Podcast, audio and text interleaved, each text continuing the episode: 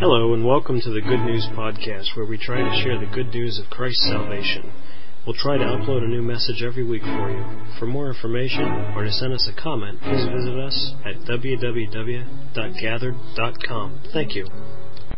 The following message was given by David Oliver of Bryn Mawr, Pennsylvania, at the Brookfield Gospel Hall in Brookfield, Connecticut, in the fall of 2003. It was part of a two week seminar series on future events entitled Finding Security in an Uncertain World. For outlines of these messages, please go to www.gathered.com. Making it to meeting tonight in time for recording. And uh, remember the meeting tomorrow night and Wednesday night, 7.30 each night, if the Lord hasn't come. Now, there are a number of passages it's almost difficult to limit where we will read tonight, but we'll start in Genesis chapter 3. Go from the beginning of our Bible to the end. Genesis chapter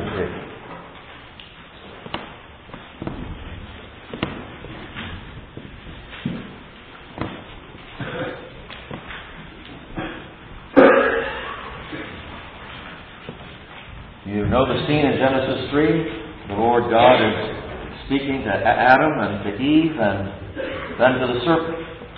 And his words to the serpent in verse 15. and I will put enmity between thee and the woman, and between thy seed and her seed. It, the seed of the woman, the Lord Jesus, shall bruise thy head. When will that take place? And thou shalt bruise his heel. When will that take place? This is the first promise of our Bible. And the first part of the promise, that is the first promise as far as the Redeemer, the first part of that promise takes us to the event we will be looking at tonight. He will bruise the head of Satan, and then Satan bruised his heel at Calvary. Now, look with me in the book of Isaiah, chapter 63.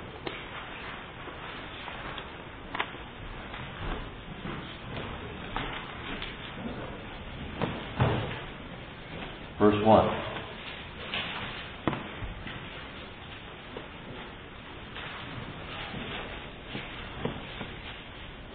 Who is this that cometh from Edom, with dyed garments from Bozrah?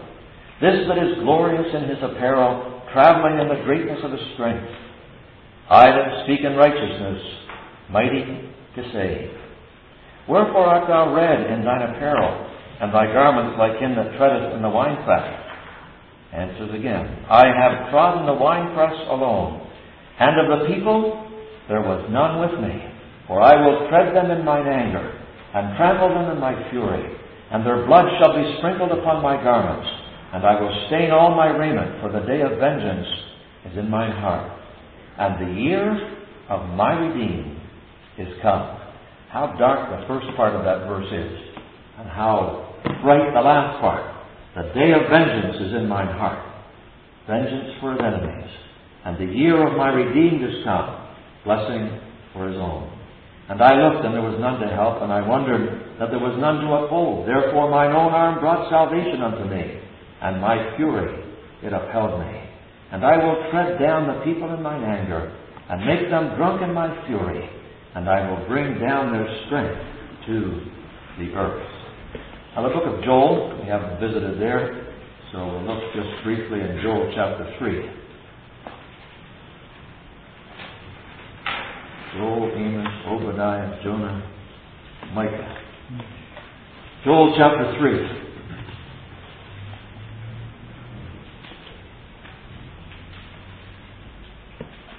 Now, verse 1 For behold, in those days and at that time, when I shall bring again the captivity of Judah and Jerusalem, I will also gather all nations, and will bring them down into the valley of Jehoshaphat, and will plead with them there for my people and for my heritage Israel, whom they have scattered among the nations and part of my land. And they have cast lots for my people, and have given a boy for an harlot, and sold a girl for wine, that they might drink. Verse 9 Proclaim ye this among the Gentiles. Prepare war. Wake up the mighty men. Let all the men of war draw near. Let them come up. Beat your plowshares into swords. Now, this is the opposite of what you have, for example, in Isaiah, where they'll beat their sword into plowshares. But now, take all the ability you have with uh, metal and devote it to war. Beat your plowshares into swords, and your pruning hooks into spears. Let the weak say, I am strong. Assemble yourselves, and come, all ye heathen, and gather yourselves together round about. Thither cause thy mighty ones to come down, O Lord. Let the heathen be wakened, and come up to the valley of Jehoshaphat. For there will I sit to judge all the heathen round about. Put ye in the sickle for the harvest is ripe, come, get you down. For the press is full, the fats overflow, for their wickedness is great. Multitudes, multitudes in the valley of decision. That does not mean that they will have a decision. That means that the decision is being carried out by the Lord Himself. For the day of the Lord is near in the valley of decision. The sun and the moon shall be darkened, and the stars shall withdraw their shining. The Lord also shall roar out of Zion, and utter his voice from Jerusalem and the heavens and the earth shall shake, but the Lord will be the hope of his people and the strength of the children of Israel. So shall he know that I, the Lord your God, dwelling in Zion, my holy mountain, then shall Jerusalem be holy, and there shall no strangers pass through her any more. Now, the book of Malachi, the last chapter.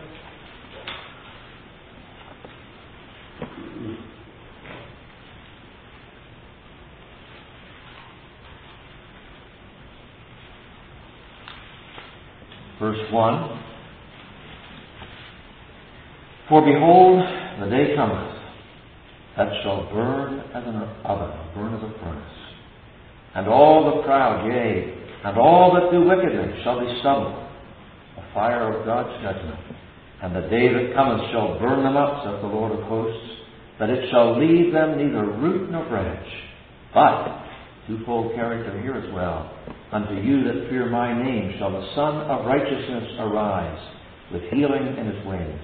And ye shall go forth and grow up as calves of the stall. And ye shall tread down the wicked, for they shall be ashes under the soles of your feet, in the day that I shall do this, saith the Lord of hosts.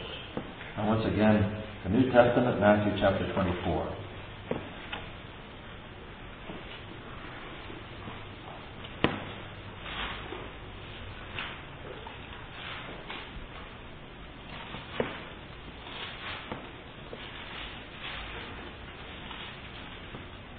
Verse 27 For as the lightning shineth out of the east, and shineth even unto the west, so shall also the coming of the Son of Man be. Radiant glory that will light the whole heavens when the Lord Jesus comes. Unmistakable. And, or for wheresoever the carcass is, there will the eagles be gathered together. So the second indication is not only the brilliance of His glory, but the tremendous darkness of judgment that will fall at that time. Immediately after the tribulation of those days, shall the sun be darkened, and the moon shall not give her light, and the stars shall fall, fall from heaven, and the powers of the heavens shall be shaken. And then shall appear the sign of the Son of Man in heaven. And then shall all the tribes of the earth, and that would be tribes of the land, that would be Jewish people, mourn, and they shall see the Son of Man coming in the clouds of heaven with power and great glory. And he shall send his angels with a great sound of a trumpet, and they shall gather together his elect from the four winds, from one end of heaven to the other. In the parable in Matthew chapter 13, the angels are also going to gather out of the kingdom all things that offend. So angels will both gather together from the whole earth those that are going to be brought into the kingdom, and the angels will take from that kingdom, from that potential kingdom, all the wicked to be burned in the furnace of fire, in the language of Matthew 13. Now, just one other reading, two other readings, but one other book. Revelation chapter 1.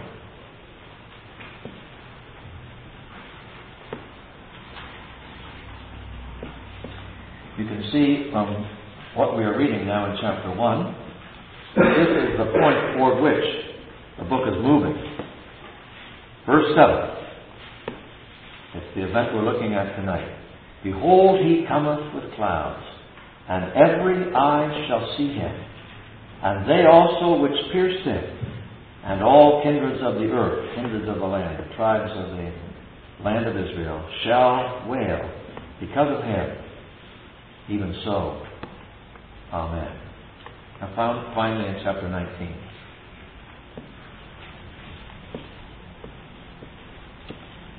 And we will read at verse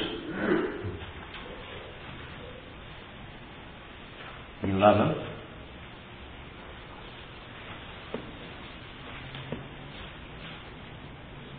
And I saw heaven open, and behold, a white horse. And he that sat upon him was called Faithful and True. And in righteousness he doth, he doth judge and make war. His eyes were as a flame of fire. There was nothing that he could not see. He knew exactly what had to be judged. And on his head were many crowns. And he had a name written that no man knew but himself. And he was clothed with a vesture dipped in blood. And his name is called the Word of God. And the armies which were in heaven followed him upon white horses, clothed in fine linen, white and clean. And out of his mouth goeth a sharp sword, that with it he should smite the nations. And he shall rule them with a rod of iron, and he treadeth the winepress of the fierceness and wrath of Almighty God. And he hath on his vesture and on his thigh a name written, King of Kings and Lord of Lords. And I saw an angel standing in the sun, and he cried with a loud voice, saying to all the fowls that fly in the midst of heaven, Come and gather yourselves together unto the supper of the great God, that ye may eat the flesh of kings, and the flesh of captains, and the flesh of mighty men, and the flesh of horses, and of them that sit on them, and the flesh of all men, both bond and free, both small and great. And I saw the beast, and the kings of the earth, and their armies, gathered together to make war against him that sat on the horse, and against his army, and the beast was taken, and with him the false prophet that wrought miracles before him, with which he deceived them that had received the mark of the beast, and them that worshipped his image. These both were cast alive, the beast and the false prophet, cast alive into a lake burning with brimstone. And the remnant were slain with the sword of him that sat upon a horse, which sword proceeded out of his mouth, and all the fowls were filled with their flesh.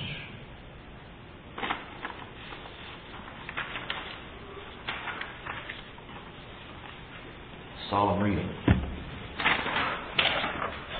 Now tonight,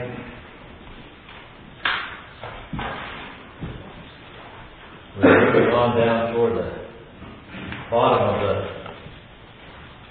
outline of events that we're considering. And uh, the title for tonight is His Crown is So Different. Thank God. We remember a crown that He wore, but His crown, whoops, in the day that's coming, His crown is so different. And this is a focal point, maybe one of the most specifically prophesied events in all the Bible. And we have looked at the very first promise of the blessing that God is going to bring through His Son. And it points onward to this day. He shall bruise thy head, and thou shalt bruise his heel. And so, this is when the Lord Jesus puts Satan under the feet of his own, according to Romans chapter uh, 16. And this is the momentous event of the Lord's return to this world, his coming, so that his feet will touch the Mount of Olives, as Zechariah chapter 14 says. Suddenly he will come, and all opposition to God will be judged and dealt with. And we are looking tonight at that great event. The return of the Lord Jesus, bodily, visibly, to earth. It is an event that is uh, uniquely associated with all His glory. And I, have selected different titles of the Lord Jesus here, and not, this is not exhaustive by any means, but He is the Savior. That will be displayed when He comes. He is the Son of Man, related to this. He is the Sovereign Lord, King of Kings and Lord of Lords. And He is the one who has life, the Son of God, to bring life to the saints, the Son of God. He is the Shepherd, and He is the Sun of righteousness with healing in His wings. But the return of the Savior, we're looking at with the idea of His coming now to save Israel. And that is a spiritual salvation, but it is primarily a national physical salvation. He that shall endure to the end, the same shall be saved by the coming of the Lord Jesus at this very moment. They will be saved from extinction. They will be saved from death. They will be saved to be brought into the kingdom and for God to fulfill His words long promised. We've been looking at, from the second night, we've been looking at God's promise of kingdom and a kingdom and blessing for Israel, and that now is secured by the coming of the Savior. Because the nation of Israel will be a nation at the very point of extinction. If those days were not shortened, there should no flesh be saved. And uh, the idea of the days being shortened is this those days are cut short. Those days are limited, they are measured. 1260 days they're measured. And the end of those days, if God allowed human history to roll past that point, there would no flesh be saved. That is, the nation of Israel would go into extinction. It's an endangered nation, but there will be among them a remnant waiting for the Lord Jesus to come. And so, in the various passages you have here, all Israel shall be saved, and a deliverer shall come out of Zion. And you're remind, we're reminded in Zechariah chapter 12 and verse 10 we uh, usually, the King James quotes it this way they shall look on him whom they have pierced. And that's quoted in John 19, where the Lord Jesus was pierced by that spear. And the scripture will be fulfilled in that day that's coming. They shall look on him whom they pierced. But actually, I think the word that is used there is they shall look to him that is pierced. In other words, in all their grief and consternation, with all the armies of the uh, of the nations gathering around Israel and, and Jerusalem itself being nearly brought to the point of extinction as we were looking at last night, they will look to Him. There's one they're longing for. The one they rejected, the one that was pierced. And they'll be waiting for Him. And He will return as the Savior to a remnant that is ready to receive Him. And not everyone who goes by the Jewish name will be ready to receive Him.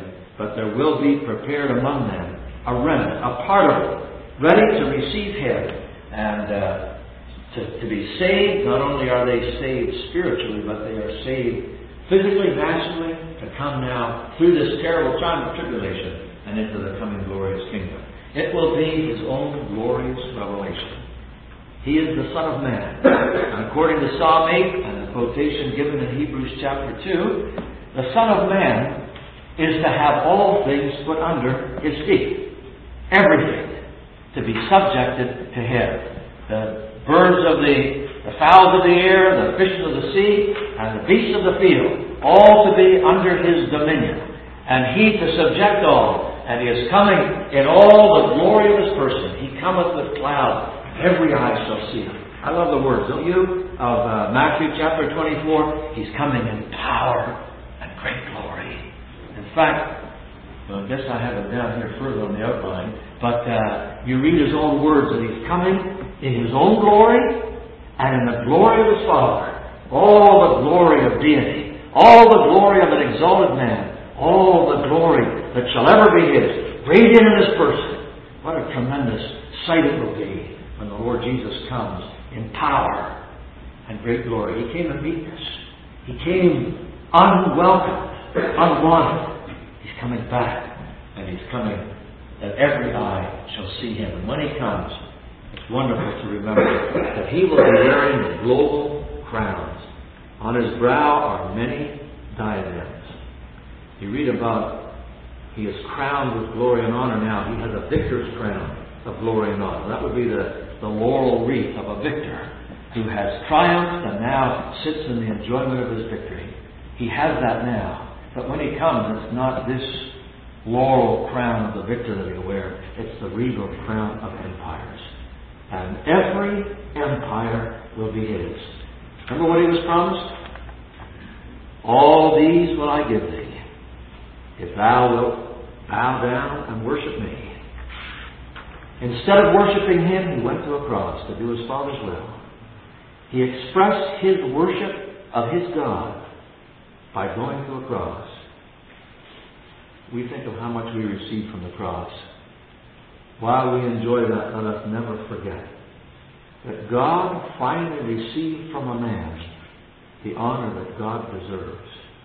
Full devotion to God despite the price. He gave his life. It's what his God deserves, what your God and I deserve from us. But he received it from him. A supreme act of worship. Remember he said, Thou shalt worship the Lord thy God, and him only shalt thou serve. No worship, no service for the devil. All worship, all service reserved for God. He gave to God full worship, full service at such a tremendous price. And God says, Ask of me, and I will give thee the heathen for thine inheritance, and the uttermost parts of the earth for thy possession. And he comes with all these crowns on his brow. And uh, then it won't be Handel's Messiah that is sung actually Handel got it from Revelation chapter 11. The kingdoms of this world are become the kingdoms of our Lord and of His Christ. And He shall, I like to hear it sung, He shall reign forever and ever. Thank God for the crowns that will adorn Him. This is the day of His glory. This is what He deserves. And He will have the glory. He is coming as a sovereign. I think it's amazing for us to note this. I want to come back to this, but I just want to plant the seed of this in the hearts of all of us. But you think of the tremendous power of the Almighty, King of kings and Lord of lords. Is there any nation that will be able to resist his power? When all the power of governments, all the power of the united armies of this world, all the power of human ingenuity, all the power of Satan moving behind it, the sovereign is coming. And he is finally going to deal with all that opposes him. In Joel chapter 3, what we have read is the Lord just picturing all these armies gathered together. He says, I'm going to gather my people together in that day. And I'm also going to gather together all the nations. And I'm going to plead with them. I'm going to let them know. It's a courtroom case. And he will sit the judgment. This is what you have done to my people. And this is the result. And the judgment of God is going to fall on those nations. The armies will all be reduced. Multitudes, multitudes in the valley of Jehoshaphat. Multitudes, multitudes the valley of decision. Whose decision? That can be preached in the gospel that, that multitudes, multitudes are in the valley of decision, and sinners must decide multitudes, multitudes in the valley of decision, and he will decide. They have had their word in man's day. This is his day, and he will have the final decision, judgment for those that have risen up against him. In Isaiah 63, where we read, that's the picture of this, this scene where he comes with his garments stained with blood. In fact, you remember about this battle, it speaks about the horses' bridles stained with blood. What a tremendous time of, of devastation and bloodshed as men rise up in war against the Lord, and the Lord reduces them with mighty power.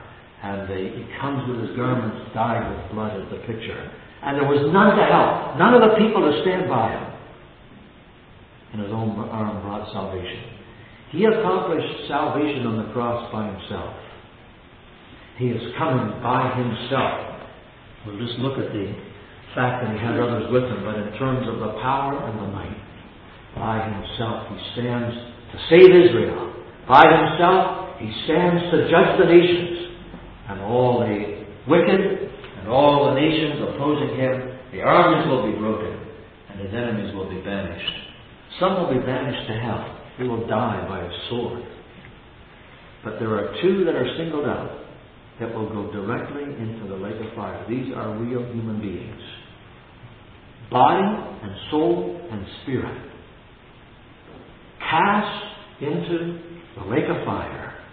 And one of the men that goes is the man with the great swelling mouth, speaking blasphemies against God. And he marched through this world to do his own will until he met the Son of Man coming in power and great glory. And he is cast eternally. This is his judgment. He is cast eternally into the lake of fire, and with him goes the false prophet that performed all of those miracles. His enemies all banished before him. Accompanying this event of his return and dealing so mightily with his enemies is the resurrection of the saints. Now, I have to tell you that not everyone that I respect as a Bible teacher will tell you what I'm about to tell you now. But I'm quite settled about it. Actually, where it began to dawn on me was one day reading Revelation chapter 11. And the time of the reward of his prophets and the time of the reward of his saints is come. And uh, I would suggest to you, just say suggest, I will suggest to you that the time in which we are living is a unique period of time, begun by uh, the descent of the Spirit at Pentecost, concluded by the return of the Lord to the air at the rapture. And at the rapture, God will complete what He is doing in this world and take a bride to heaven. So that I understand that when the Lord Jesus comes and raptures away the saints resurrection takes place, it is the resurrection of New Testament believers, those who are part of the church, the body of Christ. And those of Israel, Daniel and Abraham and David all the notables of that particular period of time will wait till he comes back again, because that's what they were promised in Isaiah, that he would come and his reward would be with him. And so uh, he is coming to this earth, and his feet will touch the Mount of Olives, and there will be a resurrection of Old Testament saints that will be brought into association with him in his kingdom and then as well, tribulation saints will be raised according to Revelation chapter 20. Those that have uh, died, given their life because of their faithfulness to Him, they will be raised to reward when the Lord Jesus comes back to this earth. And so together, all that are associated with Israel will be brought back from death and they will have their reward in connection with the kingdom of our Lord Jesus Christ. something else that ran through my mind that I was going to say with that, but it ran out the other side. With the Son of God, his retinue will include the saints. The first prophecy through human lips that we have recorded in the Bible is recorded in the the last book of the Bible. Right? The first prophecy in the Bible recorded through human lips is given to us in the second last book of the Bible. The first prophet was Enoch, who prophesied that the Lord God shall come, and all the holy saints with him, and he will judge the ungodly of all the ungodly things which they have ungodly done. Quoted for us in the book of Jude. We don't have it in the Old Testament, but the prophecy of Jude is the prophecy of this prophecy of this event. Just underline that again. The first prophecy through human lips was the prophecy of the event that we're looking at here with all his saints. And so his saints are coming with him when he comes. Whether that includes the Old Testament believers raised so that they will come with him, it certainly includes the angels as well who will come with them. Now, this is where I have quoted these three passages where the Lord Jesus speaks about his coming, the coming of the Son of Man, and he speaks about his coming in glory with his angels. That's Matthew. And he speaks about coming in his own glory and the glory of the holy angels. I think that's Mark. And then he comes in his own glory and the glory of his Father and of the holy angels in Luke's Gospel. But uh, it's a tremendous thing. The Lord Jesus is anticipating that day as he speaks about it. And, and he sees the foreshadowing of it just in the next verses as he's on the Mount of Transfiguration. He's actually seeing that coming day of his glory, uh, just in miniature, in anticipation. But the angels will come in all their power and might. And some of those angels will gather together out of all the nations, the remaining Jews that have been faithful to him, to come into the kingdom and be brought to their own land. Some of those angels will go through that land and take away from the land of Israel every unbelieving Jew to be cast into the fire. And with him will not only be the saints, if that is a different class, the resurrected, newly resurrected Old Testament saints, the angels, and the church. Great truth. Because unto her it is granted, says John, to be arrayed in fine linen, clean and white. Where is that fine linen coming from? It's coming from what you did today when you bowed to pray. It's coming from what you did when you just took a little food over to the neighbor. Yesterday morning, wasn't it?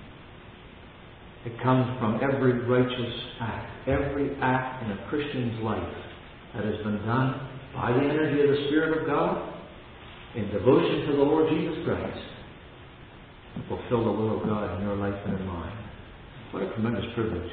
I tell you, when you see this day that we're talking about, it gives you a tremendous, gives me a tremendous incentive. I would love to have as much as I can to contribute to that garment. Because you see, 2 Thessalonians chapter 2 speaks about the day when he shall come, in flaming fire taking vengeance on them that know not God, and them that obey not the gospel of our Lord Jesus Christ. When he comes to be admired in all them that believe. He will be admired by us. Well, we, we, we will see him in heaven, and when we see him in his regal glory coming, yes, we will admire him. But it doesn't say he will be admired by us. He will be admired in us. You know what I think the picture is? You see him coming in power and great glory? And look at her. She's coming with him. She's his bride. Uh, you know all the preparation that goes into these days and, and all the money. Melody went with Rebecca and a friend to pick out a wedding garment, yeah, you know, a wedding dress bride wedding dress. And uh, they came away saying, you know, we spent a lot more on that than we planned to spend. It's a special day. She's got a garment that she's been weaving for 2,000 years. And by the grace of God, it is the most unusual, most glorious garment that has ever been seen on man. And there she comes. And when people. I think of this sometimes. Of course, it's never the case that you look at the groom and you say, why did you ever pick such a sad looking bride? That's maybe more often the case that you look at the bride with all her beauty as she's just in the blush of this wonderful time, and then you look at the, the fellow there and say yourself, did she ever consent to say yes to him? Well, nobody is going to look at the Lord Jesus and say, I wonder why he ever had a bride like this. When they see you and me, they will say she is just perfectly suited for him. That will be grace. We will be to the praise of the glory of his grace forever adorned with all the beauty. And when they look at us, they won't be saying, What a beautiful bride. You know what they'll say? What a bridegroom to have a bride like that. When he shall come to be admired in all them that believe. And so, we're looking at the company that comes with him in his glory. And he comes to the Mount of Olives in all his splendor, with all this glorious array uh, behind him in his own personal glory. And uh, his feet touch the Mount of Olives. In the glory of his person, he dealt with all these armies up there in the valley of Megiddo and the valley of Jehoshaphat. And now he comes to Jerusalem, and Psalm 24 will be fulfilled. And they will say, about that one that's coming, lift up your heads, O ye gates, and be ye lift up the everlasting doors, and the King of glory shall come in. If you ever go over to Jerusalem these days, you'll see the gate that he's going through. And you will see it absolutely, positively barred and cemented from the inside by the Muslims who claim the Temple Mount on the inside of that. He's not coming through here. Lift up your head, O ye gates. And be ye lift up the everlasting doors, King of glory shall come in. Who is this King of glory? The Lord, mighty in battle. This is the one that we're speaking about. and he'll ride through in tremendous triumph. Welcomed by a waiting people. After all the time of their supreme holocaust, he's coming through the gates. And again, the song goes up, Lift up your heads, O ye gates, and be ye lift up the everlasting doors, and the King of glory shall come in. Who is this King of glory? The Lord of hosts. The Lord who is strong on behalf of his feeble people. He has come and saved them at the last moment. The Lord of hosts. He is the King of glory. He's coming. And all his radiance and power and glory. Our guide, when we were in Jerusalem, in Jerusalem, coming over the mountain from Bethany over the Mount of Olives down into Jerusalem, he said, Now over here are all these ancient graves. And he said they're actually still selling some of these graves. But the price of these graves is astronomical. And people are willing to pay a price, an astronomical price, to be buried here on this mountainside, this hillside. You know what? they are paying great money because they want to be the first to arrive to welcome Messiah. I hope all the ones that are buried there will be there to welcome him. I'm afraid too many of them will miss the, the resurrection at that point. And their resurrection may very well be the resurrection of the damned. But at any rate, think of it.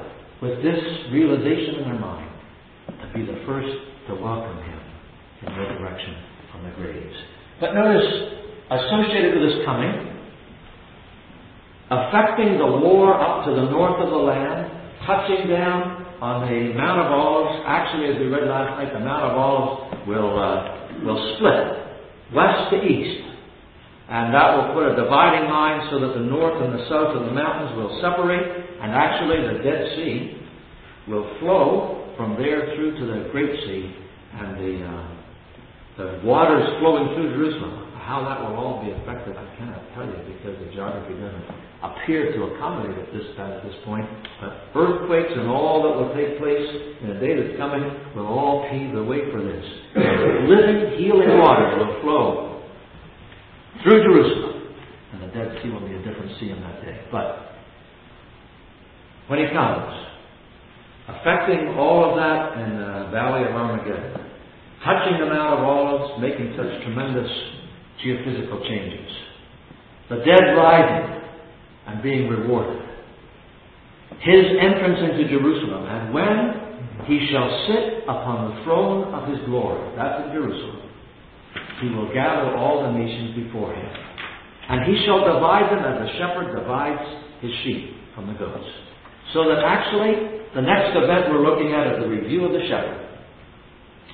That uh, he will sit on the throne of his glory, and all the Gentiles. I used to think it meant Switzerland and Poland and uh, Denmark would all be gathered before him. And he would say, Denmark, you didn't do right by my people, and but uh, Germany, no, you didn't do right by my people either. But it's not that. It's people, individual peoples from the nations, Gentile peoples will all be gathered as individuals before the throne, and he'll separate the goats and the sheep. On what basis are you going to separate between the sheep and the goats? On the basis of whether they are saved through faith in him. But there will be evidence if they are saved through faith in him. Because in this time of tremendous trial and upheaval, when the messengers that he sends to them with the, with the message of salvation, when they go, in the last part of this week, the messengers, none of them could be put to death. They were sealed at the beginning, and they will live through this period of time. But the enemy will do everything he can to stop the message. Some of them will be sick, some of them will be in prison. And these people who have believed in Christ through their preaching will visit them in prison because they're loyal to them. They'll bring food to them when they're hungry because they're loyal to them. It's the result of salvation. They're not saved by their works, but their works will prove that they are saved. Never would it be more difficult to live as a believer than in that time. They will live as a believer, hazarding their own lives. And he says, Inasmuch as ye have done it unto one of the least of these my brethren, you've done it unto me. And they, they, they were not aware they were doing it to him, they were doing it to them. They loved him, they appreciated the message they brought. Of course, they loved the Lord Jesus too. And these, these sheep, they're going to enter into the kingdom prepared from the foundation of the world. But what about these ghosts? They didn't visit these people in prison. And it wasn't because they didn't visit them in prison that they're going to be put away into fire and eternal judgment. They didn't visit them in prison because they hadn't received the message.